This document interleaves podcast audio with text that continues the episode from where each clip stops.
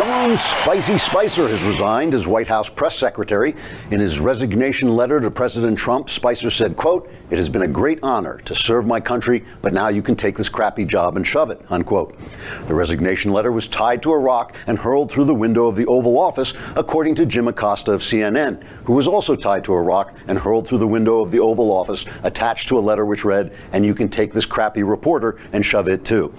Acosta complained about the incident, saying it should have been on camera so everyone could see him. Acosta said the fact that he was not on camera was a violation of Americans' First Amendment right to see Jim Acosta on camera. The Spicer resignation will have major ramifications on the behind the scenes power struggles at the White House, according to people who know nothing about the behind the scenes power struggles at the White House, namely Jim Acosta and his anonymous sources who are also named Jim Acosta by some strange coincidence. According to these so- sources, it was the appointment of businessman Anthony Scaramucci, also known as Anthony Scaramucci, that caused Spicer's face to turn scarlet while steam came out of his ears, making a high pitched whistling noise that sounded like a tea kettle screaming Anthony Scaramucci. Anonymous sources named Jim Acosta also say that presidential aide and evil demon from the bowels of hell, Steve Bannon, complained about the tea kettle noise, which he said disturbed his thought processes while he was plotting the white overthrow of the government.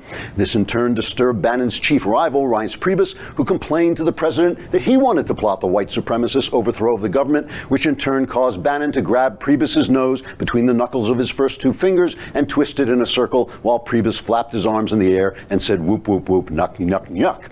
The New York Times, a former newspaper, celebrated Spicer's resignation with an editorial which read, quote, "We hated Sean Spicer because he yelled at us when we lied, so he was yelling at us all the time, and it damaged our self-esteem."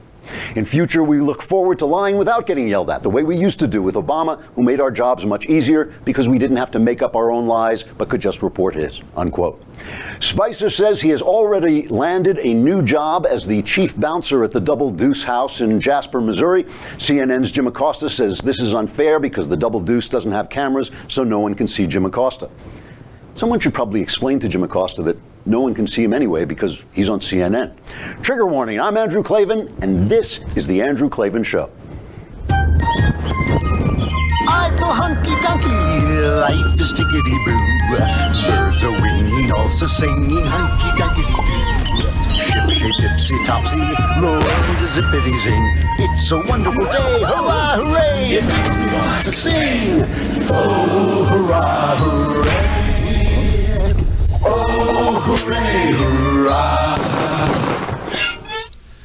All right, the Klavanless weekend comes to an end, but not everybody made it. Sean Spicer didn't make it through, and O.J. Simpson is out. He's been released. That's what happened to Spicer. Yeah. That's right. And he's singles, ladies. He's uh, OJ.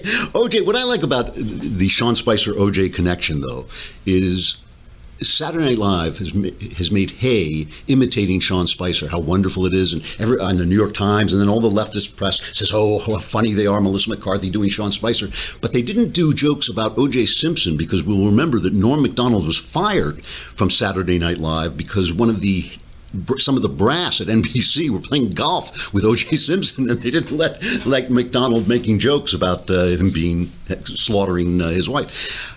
Michael Knowles is with us today. Uh, he will be talking about Jay Z.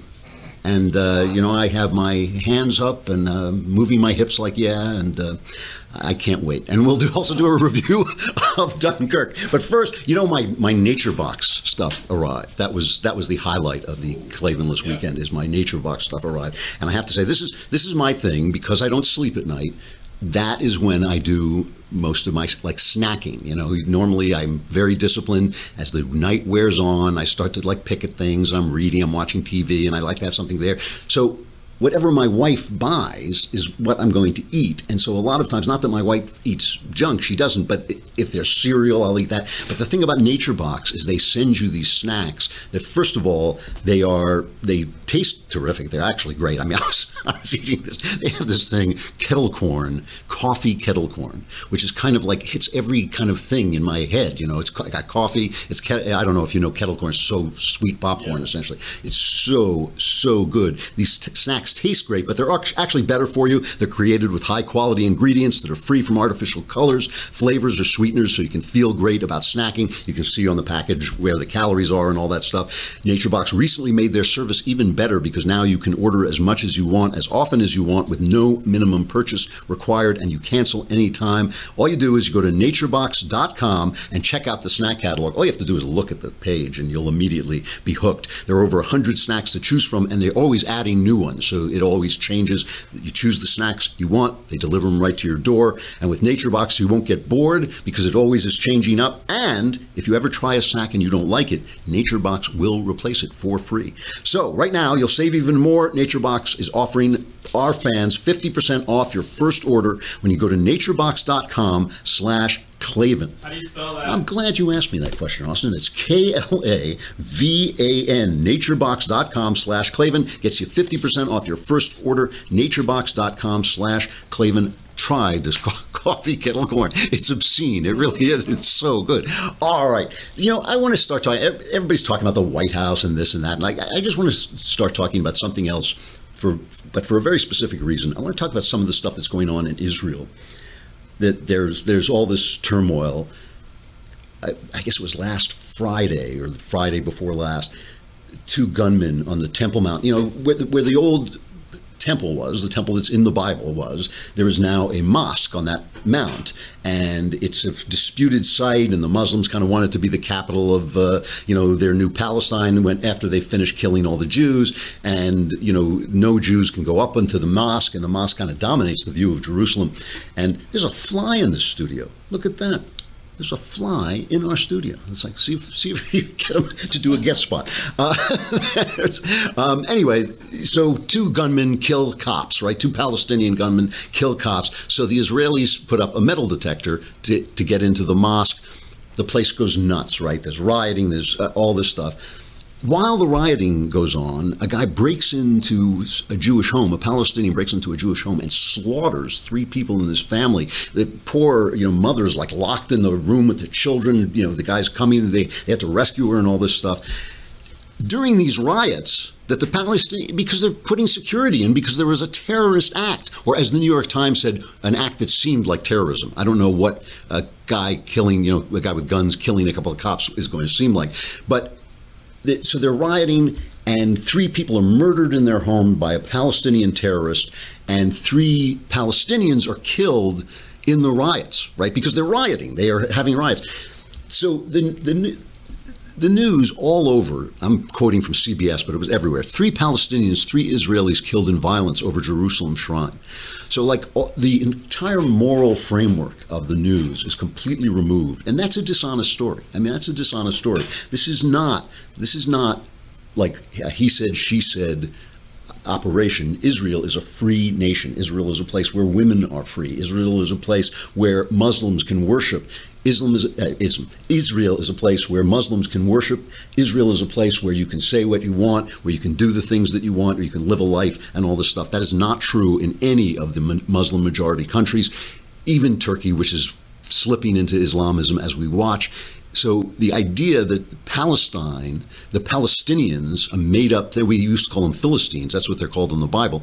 The, the idea that Palestine should be a nation because we really need another oppressive Islamic nation and a free nation of Israel should be under fire. And the killing that goes on at, in a house, a guy breaking his house and wiping out a family, is the same morally as people getting. Um, as people getting killed during while they're rioting it's it's a lie. It's a lie. It's a big fantasy lie. And you know this the same thing. The fact that the fact that all they want to do it's kind of like the protest is. What do you mean you're going to put up metal detectors. How will we get our guns in to kill you? I mean, that's what they're saying. It was like when they protested, they built that wall on the West Bank and they protested, and oh, remember what a terrible thing a wall was? I mean, that was the, the press was telling us, oh, how oppressive and how racist and it's apartheid. That wall essentially eliminated suicide bombings. It eliminated them coming across. So, so it's like they're protesting, hey, we can't kill you. It's not fair, you know? And this is this fantasy world that the press has created. And the point that I want to make about about this, okay, is this is the same media that is reporting American news. The fantasy that is going on in Israel, this, that the, the world without a moral framework, the world where Israel and the Palestinians are on equal footing, where a terrorist act is the same as somebody getting killed while he's rioting, you know, all that stuff where that that framework of reality of just an actual moral law. That's not you know it's not like a random moral law. It's not like i happen to be rooting for the israelis. They're a free country. I mean this is the stuff that we're supposed to believe in. That same press is reporting on Donald Trump and it's reporting on the. I mean, there's a, another story that's going on right now is the murder rate is spiraling upward in Democrat cities, and especially in Democrat cities where there has been Black Lives Matter activity. In Baltimore, it's spiraling out of control. And they asked the police union, I mean, if you read any stories buried, like down at the bottom, they asked the guy in the police union, this is where Freddie Gray, remember Freddie Gray was the guy who died in the paddy wagon, basically, and they said, well, they were trying to kill him, and they started to put the six officers, Freddie Gray was black, three of the officers were black, three of them were white. They started to put him on trial. Marilyn Mosby was that the DA's name, and it was just they, they started to get off, and she finally had to drop the charges. And now the head of the police union in Baltimore says, Oh, you know, it's in the officers' minds. Could I wind up being charged and being put in jail for doing my job? In other words, they're not policing with the same intensity they were, and now black people are getting killed. Thanks, Obama. Thanks, Black Lives Matter. I mean, these are the things that are going on while the press is reporting Jared Kushner is talking about some meeting he had about Russia.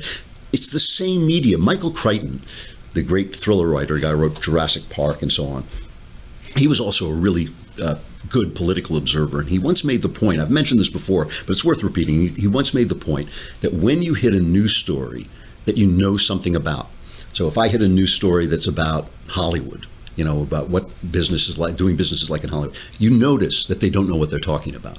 But then when you turn the page and you go into the next story about Israel or Baltimore, you assume that they know what they're talking about because you don't know that information and you're getting it from the newspaper. So you start, it's just a psychological thing.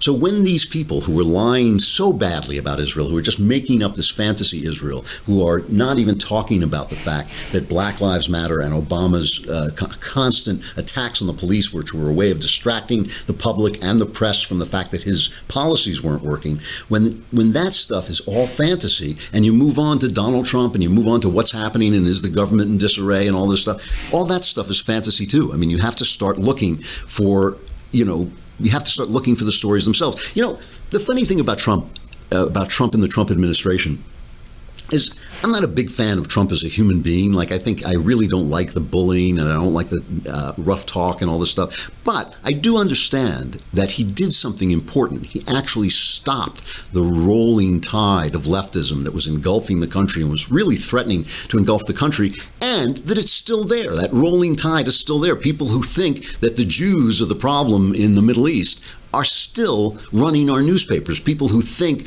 that the cops are the problem in black neighborhoods are still there. And the fact that Trump has put the brakes on them is important. It's important, and, he, and, he's done good things. I mean, I think his his foreign policy is better in the Supreme Court pick. Obviously, I was reading in the Daily Wire, a lovely place where you, you should really subscribe to because, you know, if you subscribe for a year, you get the leftist tears mug. So you should really is worth doing. But I was reading in the Daily Wire that Trump has eliminated 16 federal regulations for each new one he's put in place. So, you know, I, I, think that this this vision of the left is actually beginning to crack a little bit. I saw Chuck Schumer on TV, and for the first time, Schumer was starting to talk about how losing the election was their fault. I mean, he was really blaming Hillary Clinton, but he was talking here here he is explaining what has gone wrong with the Democrat Party.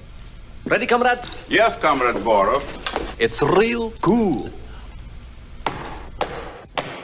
We got the red blues. We got the red blues. We got the red blues. We got the red blues. Now that's an obscure joke you'll never hear anywhere else. You've got the red blues. No, but here's Chuck Schumer. Suddenly they're, they're now going to bring out their Trumpian, Im, their imitation Trump economic plan. Listen to this. When you lose an election by, with someone who has, say, 40% popularity, you look in the mirror and say, what did we do wrong? And the number one thing that we did wrong is we didn't have, we didn't tell people what we stood for. Even today, as your poll showed. They know we're standing up to Trump. They like that. But they want to know what do you stand for. So tomorrow, Democrats will unveil our economic agenda. It, it's called a better deal. It has three components. We're going to raise people's wages and create better paying jobs. We're going to cut down on their everyday expenses they have to pay, and we're going to give them the tools they need to compete in the 21st century. So, simply put, what do Democrats stand for? A better deal for working families, higher wages, less costs, tools for the 21st you had president, century. though, for eight years. You had control of Congress for part of that time. What took so long, and why didn't it happen during the campaign? Well, I don't know why it didn't happen in the campaign. We all take blame, not any one person. But now we have spent a lot of time working on this, and it's going to really impress the American people. Yeah, he dodged Stephanopoulos' question. Stephanopoulos blew the question, but the question is you had eight years.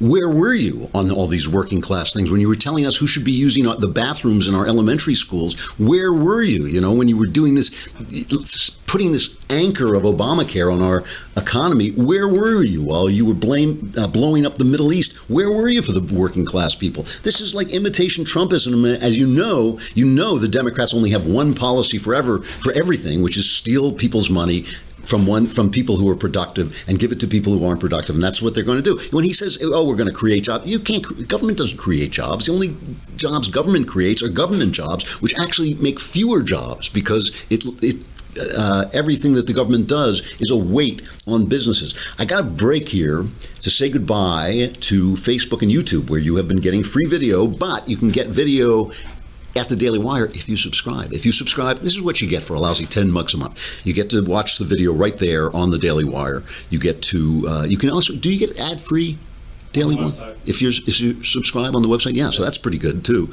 You get to be in the mailbag where I solve all of your personal problems. I mean, look in the mirror. You know, I mean, is that not worth ten bucks a month? And if you get it for a year, which is only a hundred lousy bucks a month, you get the leftist tears mug that keeps your leftist tears cold and my coffee warm. Come on over to thedailywire.com.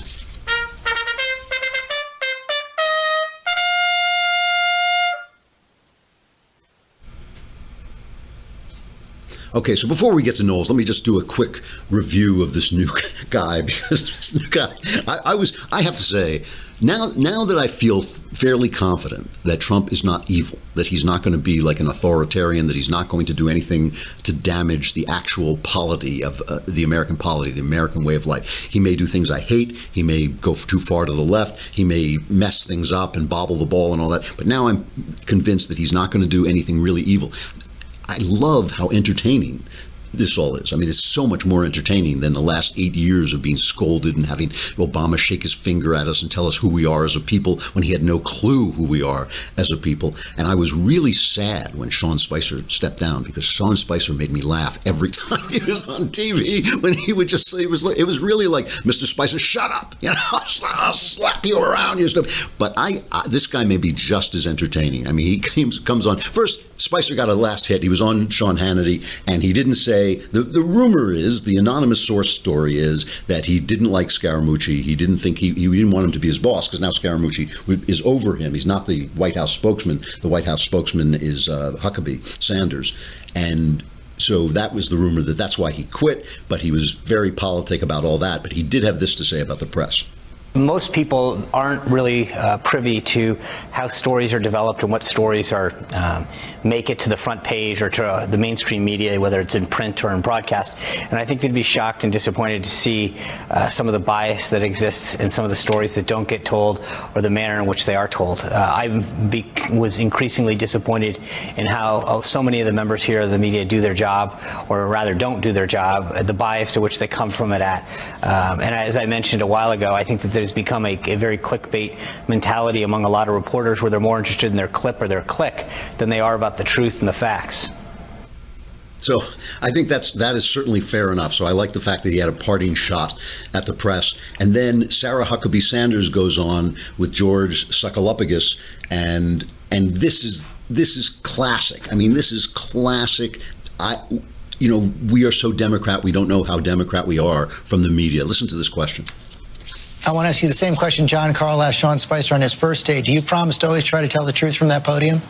Absolutely, and not just to you, but uh, I, I, think that's our duty. Uh, certainly, uh, I have three young kids, and I want to be able to go home and look my kids in the eye every single day, and that's far more important to me uh, to be able to do that and have that the highest level of honesty and integrity. And I want to do that not just in my job, but in every single thing I do. And so uh, this is just an extension of me being able to do that, and I'm excited and honored to do it. That's so, so I, I thought she, what she should have said is, "Me tell the truth."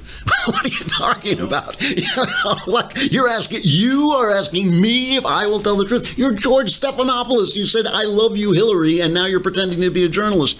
You know, I mean, this is the. I'm, I'm sure. I wonder, did they ask Josh Earnest that Earnest that when he took over Obama's podium? Uh, I very, very much doubt it. I couldn't find. I couldn't find an interview that he did when he started, but I doubt they were asking that question. The very question itself is offensive. I mean, the question itself is offensive. Do you swear to tell the truth? How about you know how you, know like bite me, George? That's the answer to that question. So now they bring in Scar- Scaramucci, and the thing about Scaramucci is he supported Obama for a while. He then supported Jeb exclamation point and he supported who was the other one he supported scott walker i think he supported uh, gave him money and talked him up and there's this old cut of him attacking Trump. Uh, Scaramucci was in business. Trump attacked his business. Uh, this is the this is the old. Let me see if I can find this. It is number two. Cut number two.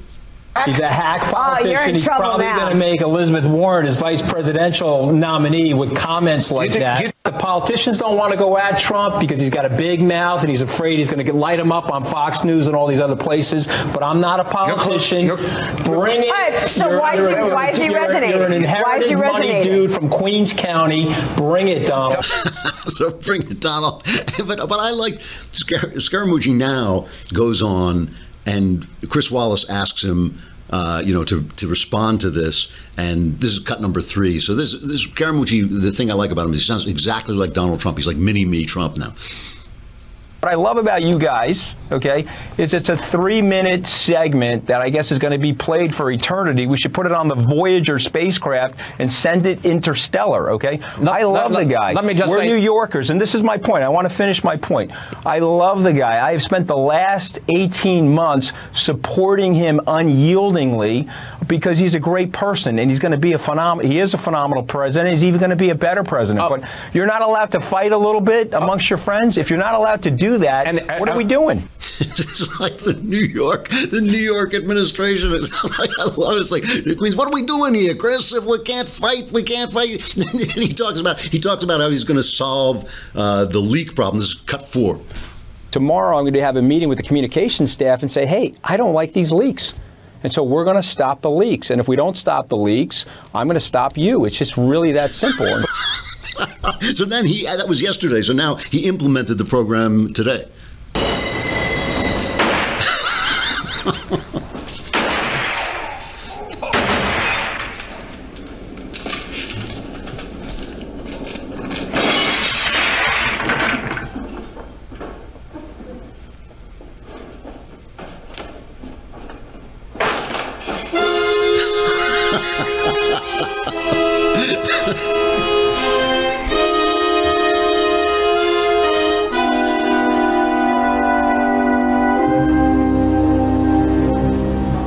got to be the most fun administration ever. I mean, this guy, this guy, they call him the mooch. Mooch. He he made a speech today where he just talked about how wonderful Trump was and how he could. What, what did he say? He could throw a perfect spiral with a football through a tire. Yeah.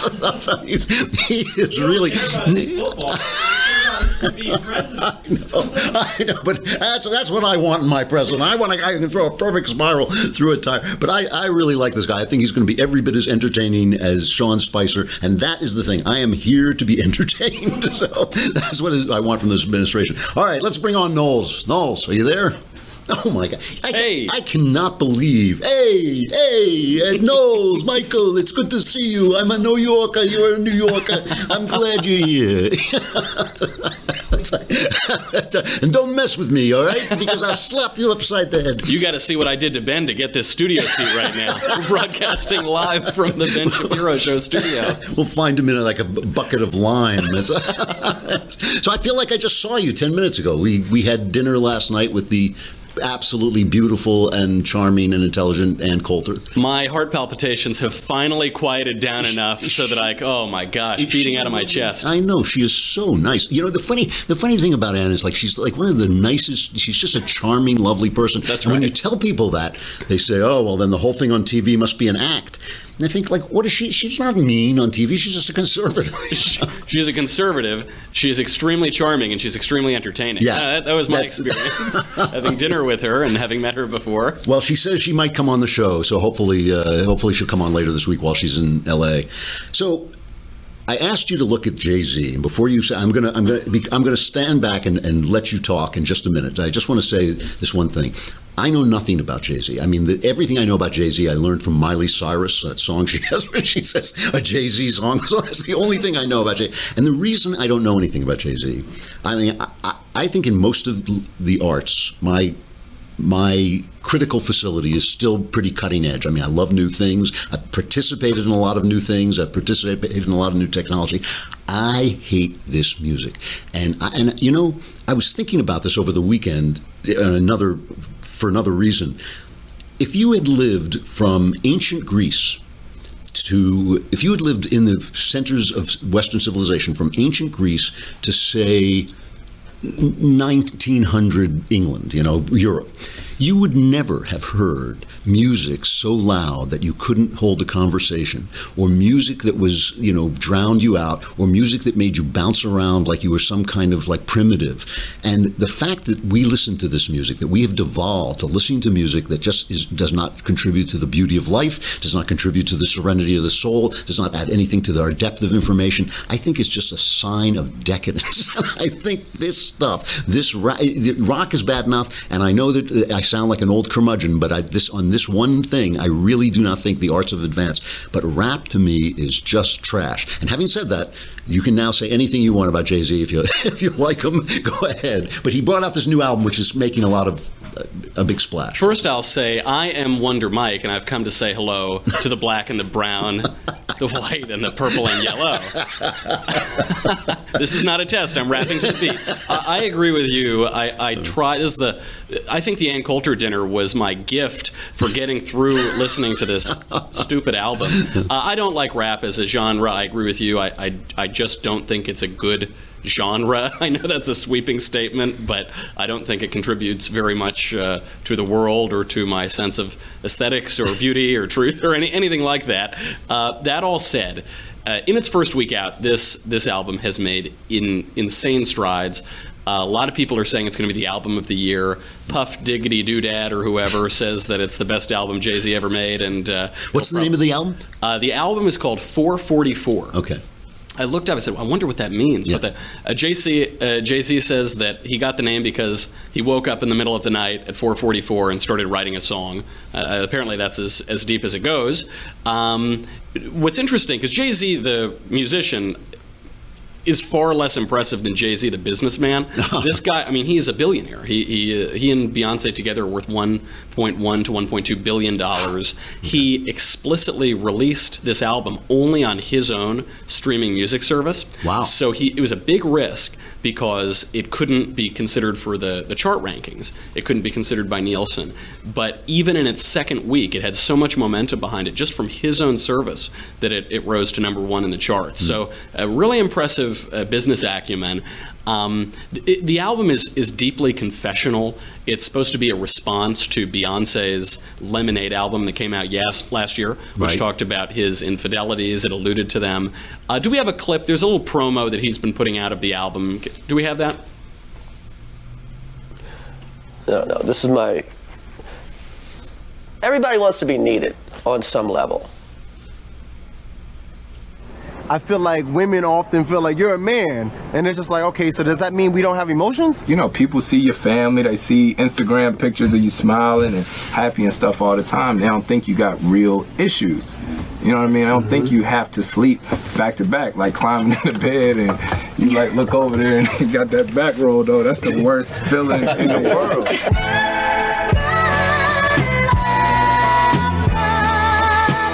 What I thought was when I met my dad was, oh, I'm free to love now.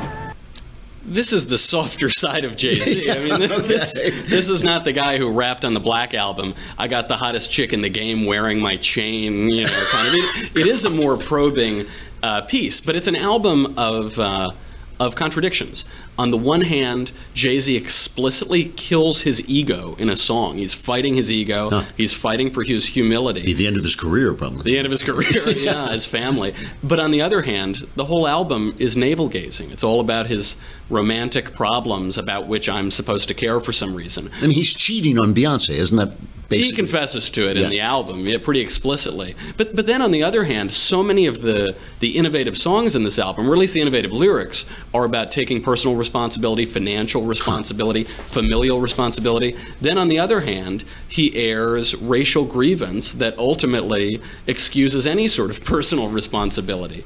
Uh, in particular, in a song about uh, the the real story of O.J. Simpson, which is a timely release. Yeah. Um, you know, the, the New York Times, a former newspaper, actually sort of got this right. They said, viewed from different angles, 444 is a long simmering, eyes downcast confession, a, re- a relaxing of muscles that have been tense for decades. A marketing ploy intended to bolster two second tier businesses, the streaming service Tidal and the phone company Sprint. Uh, both of those are present. Uh, he's getting plaudits from Monica Lewinsky for coming clean about his, uh, about his infidelities. He's getting plaudits from everybody. He said, quote, this is my real life. I just ran into this place and we built this big, beautiful mansion of a relationship that wasn't totally built on the 100% truth. Okay, tear this down. Let's start from the beginning. It's the hardest thing I've ever done. More power to him. Obviously, as a Knowles myself, I always like when the in-laws are, are good to our our family Mommy and daddy are fighting, right? Yeah. But, but listen to some of these lyrics. I think they'll explain the, the nice attempts of the album and why this art form is, is just dreadful. Uh, you know, in the realm of ego, the first song opens up, it says, Kill Jay Z, they'll never love you, you'll never be enough. Let's just keep it real, Jay Z. F Jay Z. I mean, you shot your own brother. How can we know if we can trust Jay Z? And you know better, N word. I know you do, but you gotta do better, boy. You owe it to Blue, his daughter. You had no father, you had the armor, but you got a daughter. Gotta get softer. Die, Jay Z. This ain't back in the days. Cry, Jay Z. We know the pain is real, but you can't heal what you never reveal. Uh, a, Okay. a vulnerable lyric. Right. Not a good lyric, not Keats, not, talented. Wordsworth, Yeah, yeah. but uh, vulnerable and, and in that way, I suppose, admirable. On financial responsibility, there's a great song in the album called Legacy, and it opens up with a little girl asking, Daddy, what's a will? And, and it- he responds, he says, Take those monies and spread across families. My sisters, Hattie and Lou, the nephews, cousins, and TT, Eric, the rest for B, whatever she wants to do, she might start an institute. Generational wealth, that's the key. My parents ain't have S, so that shift started with me. My mom took her money, she bought me bonds. That was the sweetest thing of all time. It's it's a, a really good message. So, so there's there's a little capitalism in there. Did that get a react? I mean, did that? It, it did. Some people called it a, a conservative album. Clearly, uh, compared to his other material, it, it is. It's giving an important message about responsibility and Yeah. and wealth and uh, and finance. But then here comes the chorus of that same song. Legacy, legacy, legacy, black excellence, you're going to let him see. Legacy, legacy, legacy, black excellency, baby, let him see. Uh, later on, uh, he, he uh, from the song Family Feud, he says, Y'all still drinking Perrier Jouet, ha, but we ain't get through to you yet, uh. What's better than one billionaire, two, especially if they're from the same hue as you? Uh, y'all stop me when I stop telling the truth. There's a, a black solidarity and a, a racial grievance that, that permeates a lot of the album. Uh, from the, the story of OJ, uh, one of the bigger songs, it's, it's uh, has a video on YouTube. We can't play it because it'll get our our own content taken down. Okay. Uh, because they've been very strong on copyright. He says, "You want to know what's more important than throwing away money at a strip club? Credit. Good point." You ever wonder why Jewish people own all the property in America? This is how they did it. Financial freedom is my only hope. F living rich and dying broke. Uh, I can't wait to give this S to my children. Y'all think it's bougie. I'm like, it's fine. All a great message. Bougie meaning bourgeois. Bourgeois. We're coming from bourgeois. Uh, but then, uh, then we get to the chorus: light N word, dark N word, faux N word, real N word, rich N word, poor N word, house N word, field N word, still N word, still N word. Huh. Jay Z Yeah. may be many things. Yeah. a mediocre lyricist, an impressive businessman, but he is no N word. No, I mean if that's if that if that is N word, like sign me up. He's Sign like, me up. a billionaire. That's Yeah, like- he's a billionaire. He's, he's exceeded beyond anyone, even even in his own industry. But but certainly uh, he's made over a billion dollars of wealth, and he's one of the most prominent artists of uh, of our time, which says quite a lot about art and our time. Yeah, yeah, yeah. All right. Well, thank you very much for doing that. So I didn't have to. Uh, when, when does your show start? You pushed it a week, right? We had to push it a week because I'm still recovering from listening to Jay Z. uh, so thank you for that. but we'll be we'll be beginning very soon. Very soon. Sooner even than you think. Okay. And I would like to say before we, I would like to thank Jay. Uh, you know, just from my heart Yeah. for uh, for apologizing to uh, to cousin Bey. Was, uh, you're a big man for doing it. Hopefully the music's a little better next time. it's nice to know the Knowleses stick together. We right? stick together. That's right. Thanks a lot. I'll see you later.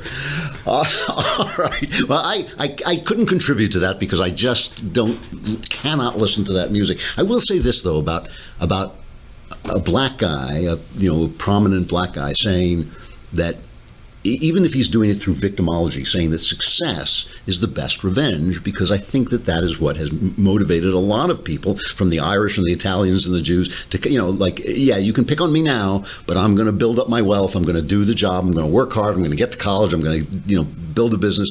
And make it, and that really has been the way forward. And there, I have to say, there is one thing I have never understood as a man. Uh, you know, I, I'm not a big. I, I kind of believe race is a superstition. I mean, I believe in culture, but race, to me, I, I doubt there's enough gen- genetic difference between a black person and a white person and a yellow person to make any real difference that couldn't be dispelled by culture within a generation. I think there are two kinds of people, men and women. I think those are the two kinds of people. Uh, those are the two people who are different. Those are the two kinds of people that are different from one another.